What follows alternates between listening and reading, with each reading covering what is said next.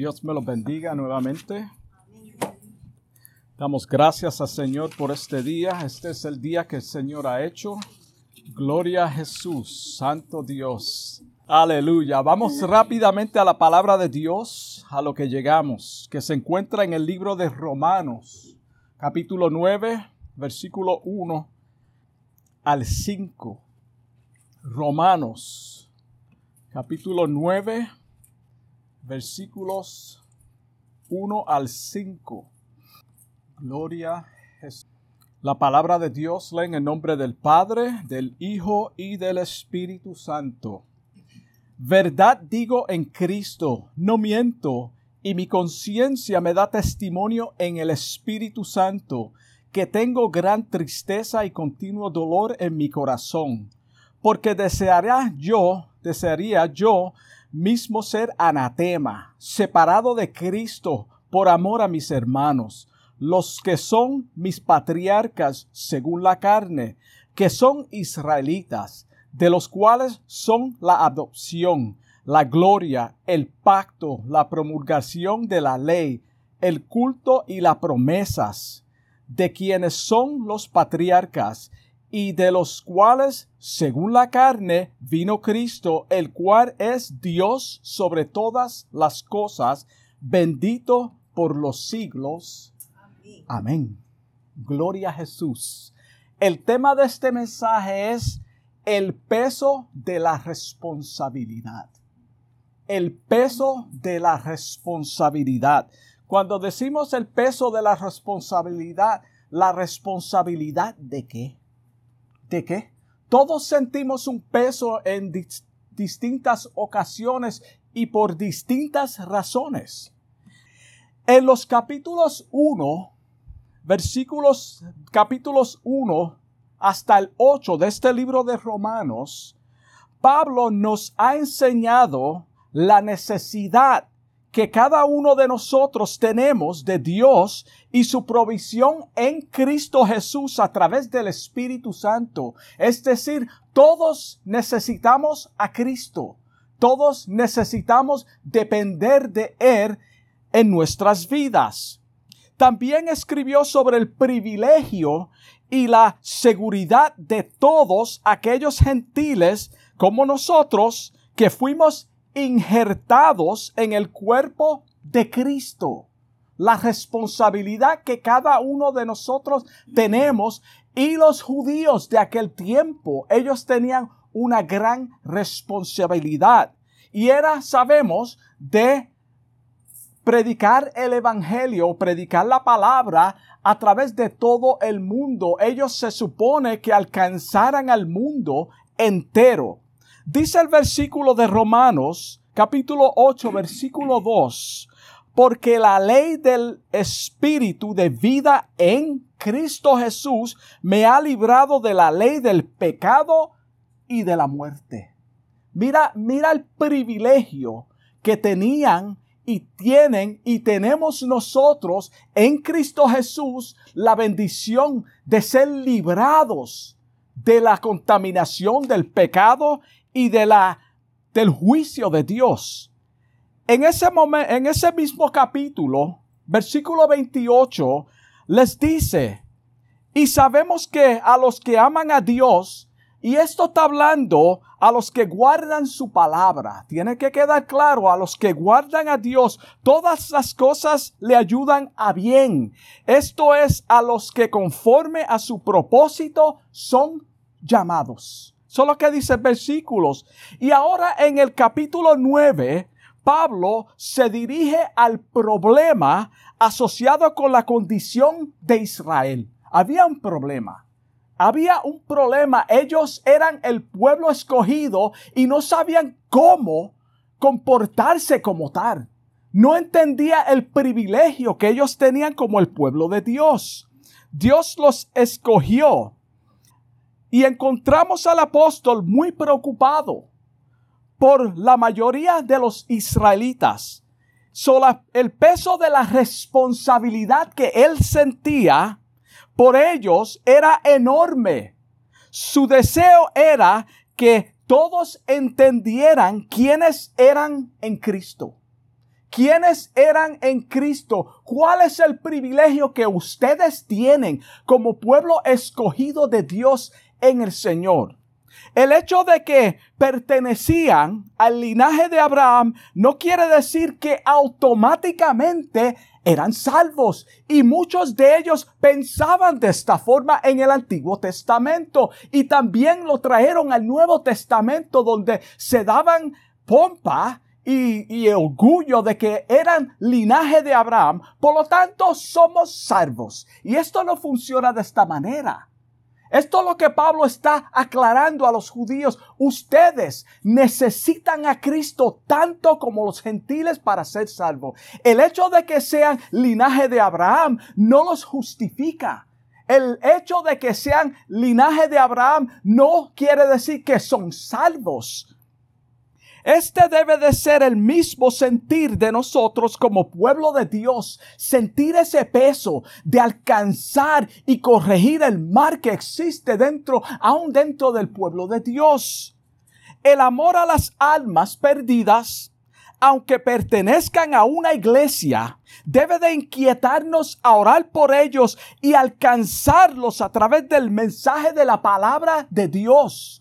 Porque si comparamos los judíos como ellos pensaban por ser, ser linajes de Abraham, se ha infiltrado en muchos lugares y muchos cristianos piensan que como se criaron en el Evangelio, van a una iglesia, hacen cosas para el Señor, son salvos. Hermano, esto no te garantiza la salvación. Lo que te garantiza la salvación es que tú seas sellado con el Espíritu Santo, que tú pertenezcas a Él, que tú seas la propiedad de Él a través del sello del Espíritu Santo, lo cual la palabra claramente dice que son las aras o la garantía de nuestra salvación.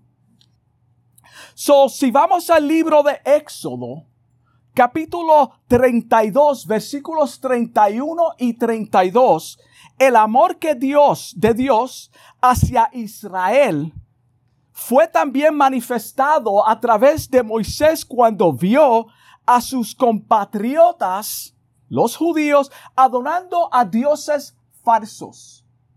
So él sintió un peso, una carga por ellos, porque ellos estaban despiados de la palabra de Dios, de servir al Señor. Se habían hecho dioses falsos. Dice el versículo, entonces Moisés, o entonces volvió Moisés a Jehová y dijo, mira cómo le dijo, te ruego, pues este pueblo ha cometido un gran pecado porque se han hecho dioses de oro. Esta es la queja de Moisés, el peso que él sentía por ellos y se está quejando con Dios. El 32 dice que perdones ahora sus pecados, que perdones sus pecados.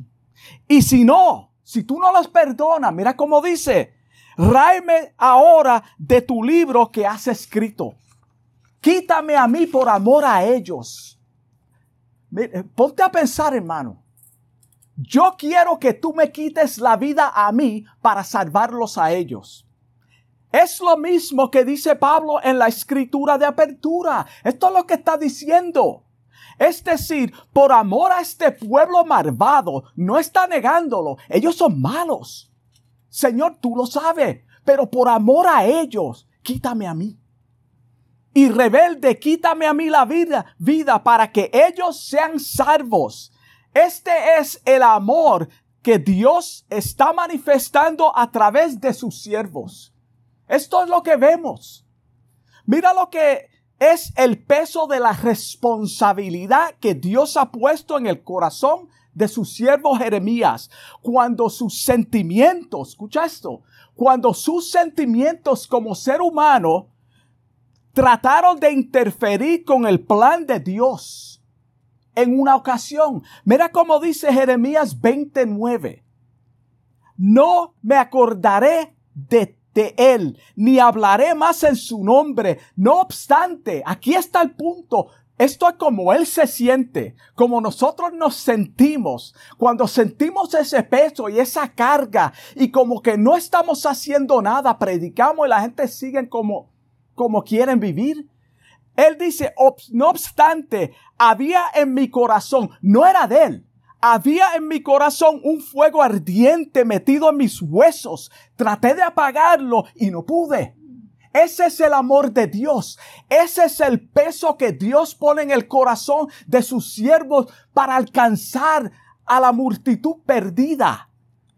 Cuando Jehová Dios sacó al pueblo de judío de Egipto, fue una transición para ellos. Era algo difícil. ¿A quién le gustan los cambios? A nadie le gustan los cambios, especialmente cuando es algo desconocido, es algo inesperado. No sabemos qué vamos a hacer, con qué nos vamos a confrontar. El pueblo añoraba volver a sus vidas cotidianas. Querían seguir sus estilos de vida que tenían en Egipto. Estaban cómodos, sabían todo en de Egipto. Asimismo, sucede con muchos que profesan ser cristianos, quieren vivir doble vidas, venir al Señor, lo cual es antibíblico, y quieren hacer lo mismo que hacían en el mundo. Esto no funciona. Se incomodan, quieren lo mejor de los dos mundos, pero Dios no acepta eso. Éxodo capítulo 3, versículo 8, dice, y he descendido para librarlos de mano de los egipcios y sacarlos de aquella tierra a una tierra buena y ancha, a tierra que fluye leche y miel. Dios siempre que nos mueve a sus hijos es para bendición. No estamos diciendo que en medio de esa bendición no vendrán pruebas. Vienen tormentas, vienen momentos difíciles, pero es el plan y el propósito de Dios. No todo el tiempo va a ser como nosotros pensamos. Dios tiene que quebrantarnos. Dios tiene que destruir toda aquella cosa que no es de él en sus en nuestras vidas, la vida de sus hijos. Y él lo hace de esta forma. Él nos incomoda. Cuando tú estás más tranquilo más quieto y cree que todo está bien, créeme que Dios te va a sacudir con el propósito de hacerte crecer en Él. Ahora el pueblo de Israel se encontraba en un lugar mejor, es decir, la tierra dada por Dios con el fin de prosperarlos. Ya ellos estaban prósperos. Ellos habían sido bendecidos, pero ahora esta era la tierra de ellos, dada por Él.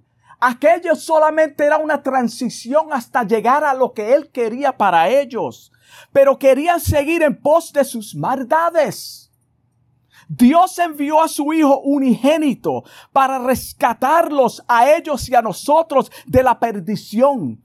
Pero nunca, nunca, escucha esto, nunca aceptaron a Jesús como el Mesías. Nunca lo aceptaron hasta el día de hoy.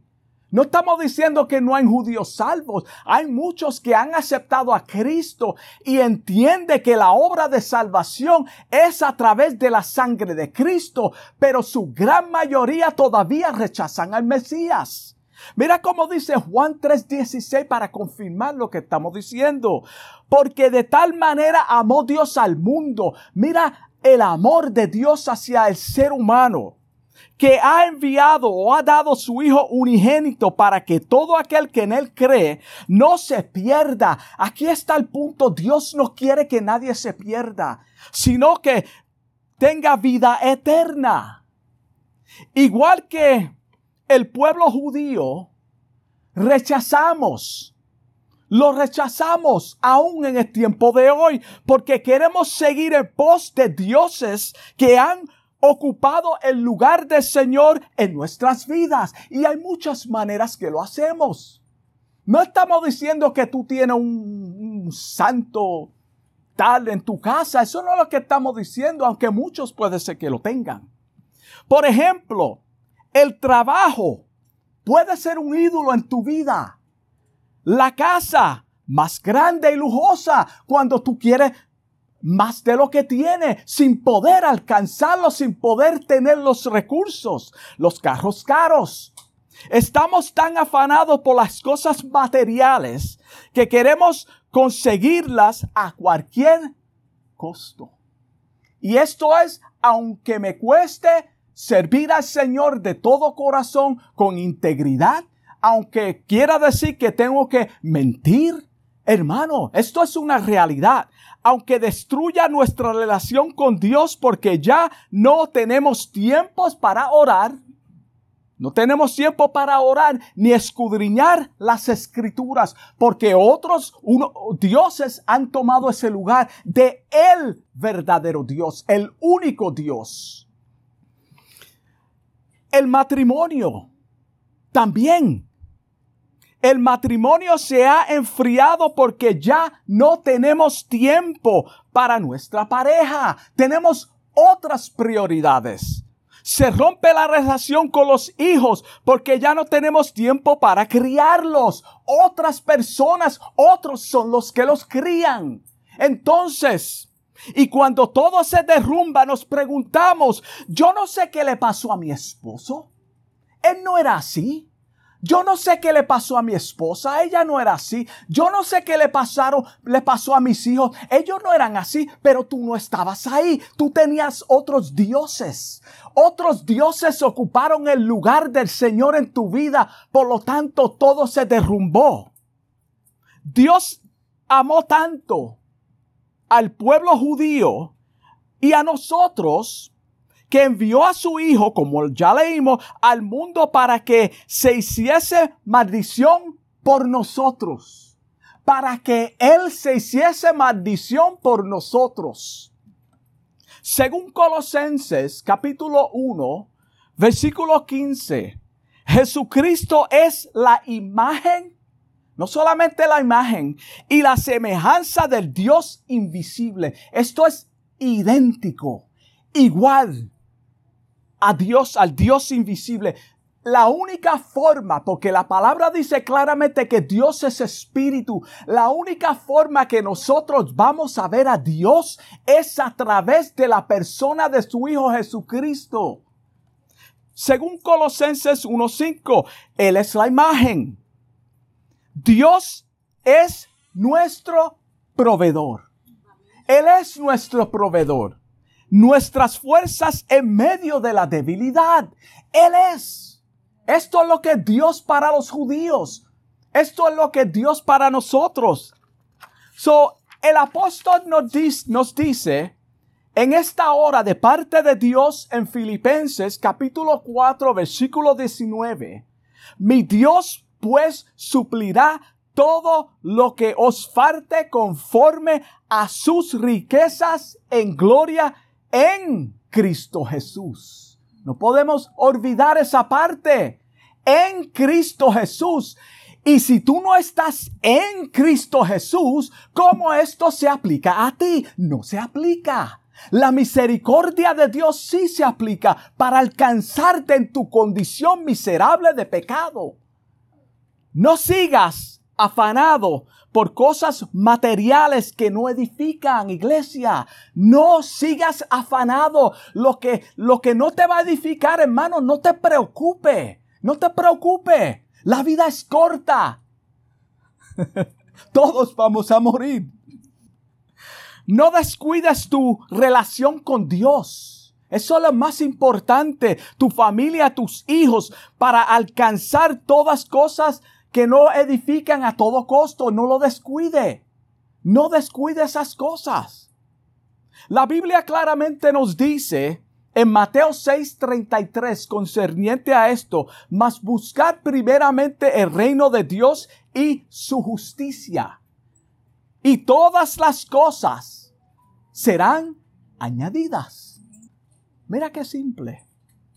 Lo que Pablo va a decir a sus oyentes en Romanos capítulo 9 es tan importante, por lo tanto, se asegura que sus lectores comprendan lo que está diciendo de parte de Dios.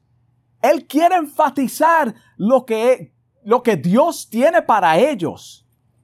El dolor continuo que expresó por ellos en este capítulo es, un ejemplo de cómo el mismo Espíritu, escucha esto, de cómo el mismo Espíritu Santo gime por su pueblo cuando estamos turbados, cuando no sabemos cómo orar porque estamos en un caos, Mira cómo dice la última parte o la última mitad de Romanos 8:26.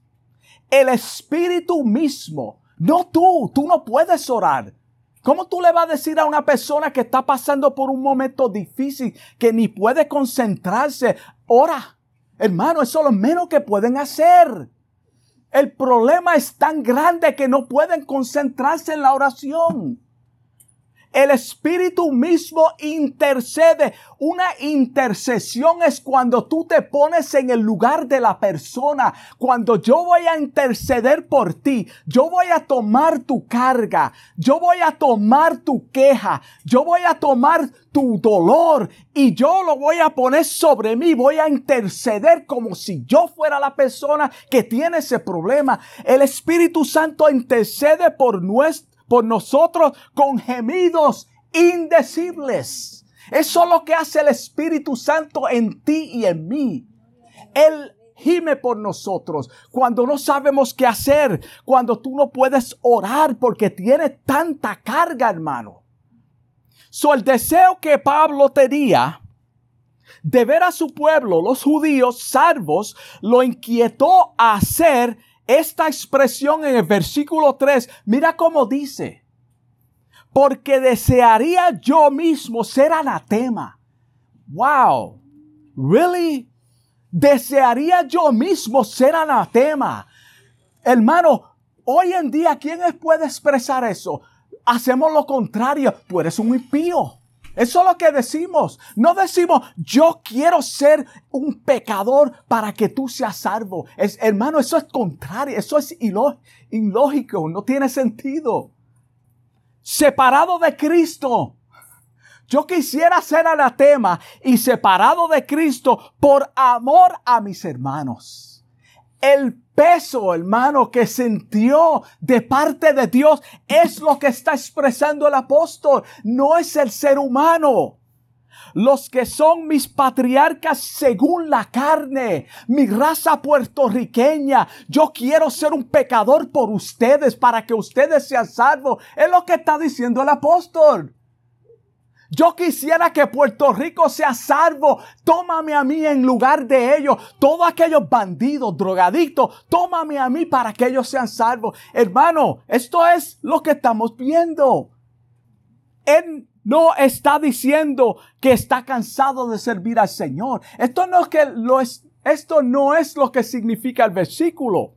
Tampoco está diciendo que quiere ir al infierno. Él no está diciendo eso sino que si fuera posible, hubiese deseado ser declarado maldito si con esto pudiese salvar o alcanzar a sus compatriotas los judíos. Solo que está diciendo el apóstol Pablo. Pero Pablo sabía que esto era imposible, porque él mismo escribe de esto. Él sabía que esto era imposible. Por lo tanto, era la voz del Espíritu Santo hablando. Ninguno puede dar su vida al rescate por otro. Ninguno, y Pablo lo sabía. En cuanto a la salvación se refiere del tema, nadie, del tema de la salvación, nadie puede dar su vida por nadie para salvarlo. Ningún ser humano. Lo que el apóstol acaba de explicar o expresar se cumplió. Se cumplió. Escucha esto. En la persona del único, de el único sacrificio aceptable ante Dios. No podía ser Pablo y él lo sabía. Pablo no podía morir por ellos. Jesucristo, en Jesucristo se cumplió lo que a Pablo está diciendo, lo que Moisés expresó, lo que Jeremías no quería hacer, se cumplió en Cristo. Hebreos 10 lo explica con claridad. En el versículo 5 de Hebreos 10 dice, por lo cual, entrando en el mundo, dice, está hablando de Jesucristo, sacrificio y ofrenda no quisiste. En otras palabras, eso no salva. Los sacrificios son temporales, no te pueden salvar, mas me preparaste cuerpo, me preparaste a mí, Jesucristo, el único sacrificio, me preparaste cuerpo. Holocaustos y expiaciones por el pecado no te agradaron. Los animales no servían, solamente traía recuerdo de lo malo que tú eres, lo malo que somos nosotros. Entonces dije, escucha esto, he aquí vengo, oh Dios, para hacer tu voluntad para hacer tu voluntad como en el rollo del libro está escrito de mí. Ya esto estaba, esto estaba preparado desde antes de la fundación del mundo. Jesucristo es el único sacrificio que vale ante Dios para la salvación, se refiere. El versículo 10 de ese mismo capítulo. En esa voluntad somos somos santificados mediante la ofrenda del cuerpo de Jesucristo hecha una vez para siempre. Una vez para siempre. Él pagó el precio. Gálatas 3:13 lo confirma. Mira cómo dice. Cristo nos redimió de la maldición de la ley. Pablo quería hacer qué? Maldición. No podía. Cristo nos redimió de la maldición de la ley, hecho por nosotros maldición. Él se hizo maldición. Porque está escrito, maldito todo el que es colgado en un madero. Ahí está.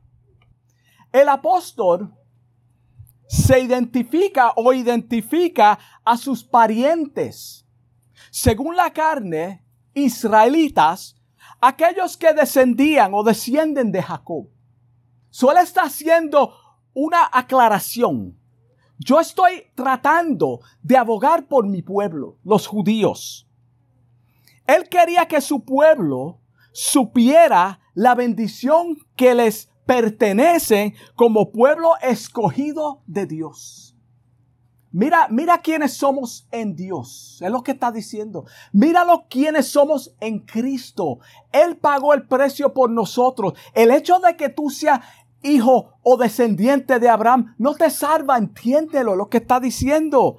Primeramente, Dios les había dado, Dios le había dado todo. Él le había dado todo a su pueblo. Eran una nación especial. Tenía los patriarcas, Abraham, Isaac y Jacob. También Jesús vino al mundo como judío del linaje de David. ¿Qué más privilegio tienen?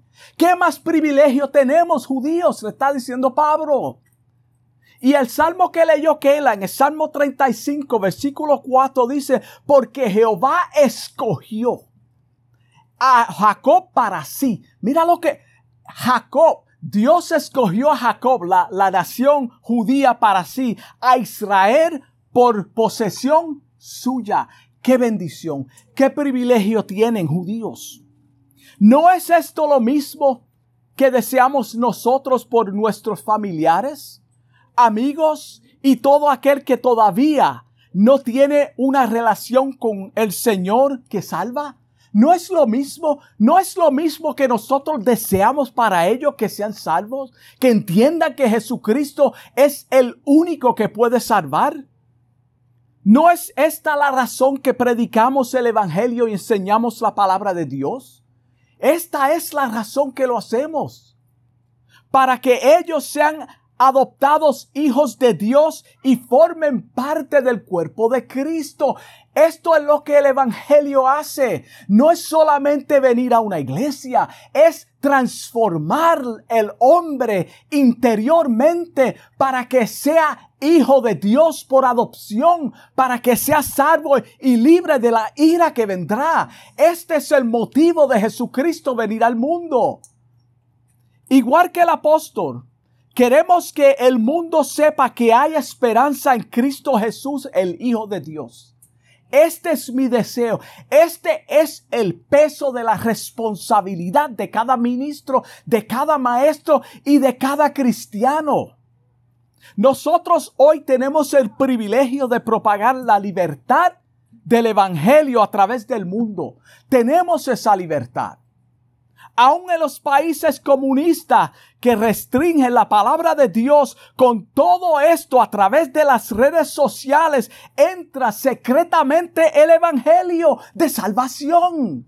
Como quiera Dios alcanza al ser humano donde quiera que esté. Es por eso que estás aquí. Gloria a Jesús. Como cuerpo de Cristo debemos sentir el peso y la responsabilidad de predicar el Evangelio sin avergonzarnos, sin avergonzarnos. Mira cómo dice Romanos 1.16. Porque no me avergüenzo, esto es Pablo. No me avergüenzo del Evangelio porque es poder de Dios. ¿Para qué? Para que yo sea visto por los hombres. Para que yo me enaltezca. Para que la gente venga donde mí cuando tienen problemas. No. Para salvación. El punto aquí es la salvación del hombre. A todo aquel que cree. Y cuando hablamos de creer, ya lo explicamos muchas veces, al judío primeramente, otra vez el privilegio. Ellos tienen el privilegio primeramente a ellos. Y también al griego, a los gentiles, a todo el mundo. Somos incluidos, somos injertados. Tenemos el privilegio que ellos no tuvieron. Ellos no vieron a Cristo, tampoco nosotros, pero tenemos al Espíritu Santo que habita en nosotros y ellos no lo tuvieron.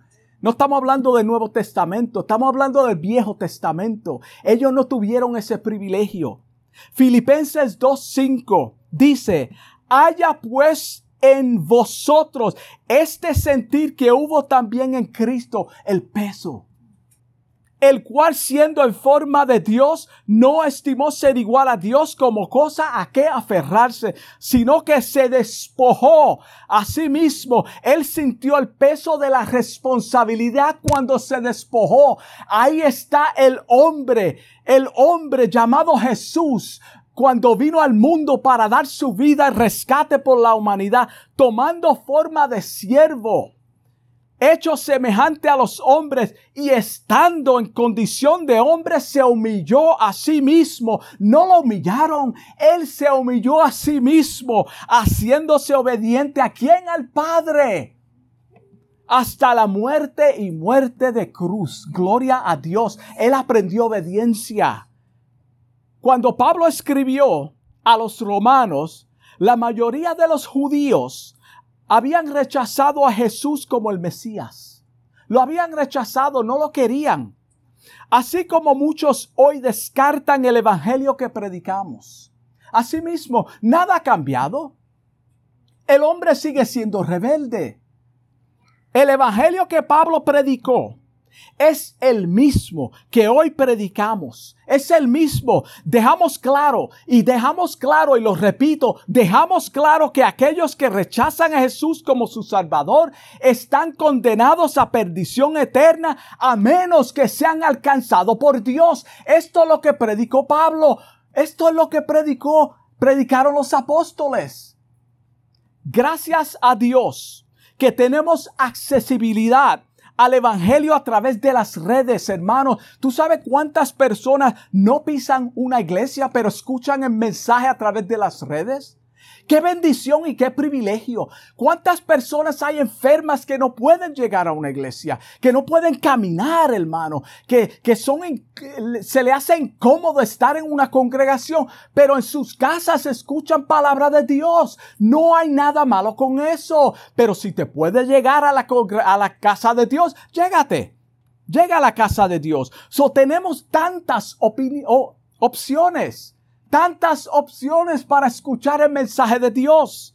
Dios no quiere que ninguno perezca. Y con todo eso, preferimos vivir en tinieblas. Con todo eso, preferimos vivir en tinieblas. Las escrituras enseñan en Juan 3:17. No lo enseño yo, lo enseña la escritura porque no envió Dios su Hijo al mundo para condenar al mundo, sino para que el mundo sea salvo por él. El que en él cree, escucha esto, el que en él cree no es condenado. Romanos 1, 8.1 lo confirma. Mira cómo dice, ahora pues, Ninguna condenación hay para los que están en Cristo Jesús, los que no andan conforme a la carne, sino conforme al Espíritu. Pero el que no, ya ha sido, ya ha sido condenado porque no ha creído en el nombre del unigénito Hijo de Dios. Esto es lo que el apóstol predicaba y esto es lo que predicamos nosotros. El 19 dice, y esta es la condenación, escucha esto. Esta es la condenación, que la luz vino al mundo, Jesucristo vino al mundo, y los hombres amaron más las tinieblas que a la luz. Su estilo de vida era más importante que Jesucristo, porque sus obras eran malas. Las personas rechazan a Cristo porque sus obras son malas. Y aquí claramente dice que tú no crees porque tus obras son malas y no quieres venir a la luz del Evangelio para que no se revele o sea revelada tu pecaminosidad. Por eso es que tú no crees. No es por otra razón. Tú no crees porque tú no quieres venir a la luz para que Cristo, la luz de Cristo alumbre la maldad que hay en tu vida. Por lo tanto, no le eches la culpa a aquellos que a quien tú consideras hipócritas. No le eches la culpa porque eso es válido ante Dios. El problema eres tú mismo. Tu corazón es rebelde contra Dios y, y, te niegas a aceptarlo. Ahí es donde está el problema del hombre. No es por otra cosa. ¿Cuántas personas dicen yo no voy a la iglesia porque hay, hay muchos hipócritas? Eso no es válido ante Dios. Eso es una mentira. La palabra dice que tú no vienes a Cristo porque tus obras son malas y tú no quieres que Cristo saque la maldad que hay en ti. Eso es, esa es la razón. No hay otra. Tú podrás decir lo que tú quieras, pero bíblicamente tú no tienes fundamento. Algún día tendrás que compadecer ante Dios para ser oficialmente sentenciado a eterna perdición si no te arrepientes. ¿Quieres saber cómo es ese lugar? Do you really want to know? Apocalipsis 20, 15 dice, capítulo 20, versículo 15, y el que no se encontraba inscrito en el libro de la vida fue arrojado al lago de fuego. Lamentablemente, esto es lo que le espera a las personas que constantemente rechazan a Cristo, que no quieren venir a la luz, que no aceptan a Cristo como su Salvador, aquellos que prefieren vivir vidas desenfrenadas, fuera de Dios apartado del Señor, en eterna perdición y aún muchos engañados creyendo que son salvos pero están perdidos también. Este mensaje es para ti también.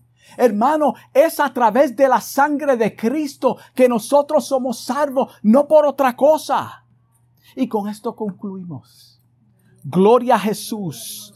Hermanos, el peso de la responsabilidad del predicar la verdad del Evangelio con el fin de alcanzar a los perdidos es lo que nos tiene en esta hora aquí. No es otra cosa. Es el peso, la responsabilidad que tenemos ante Dios para predicar el Evangelio, para alcanzar las vidas, para que nadie tenga excusa.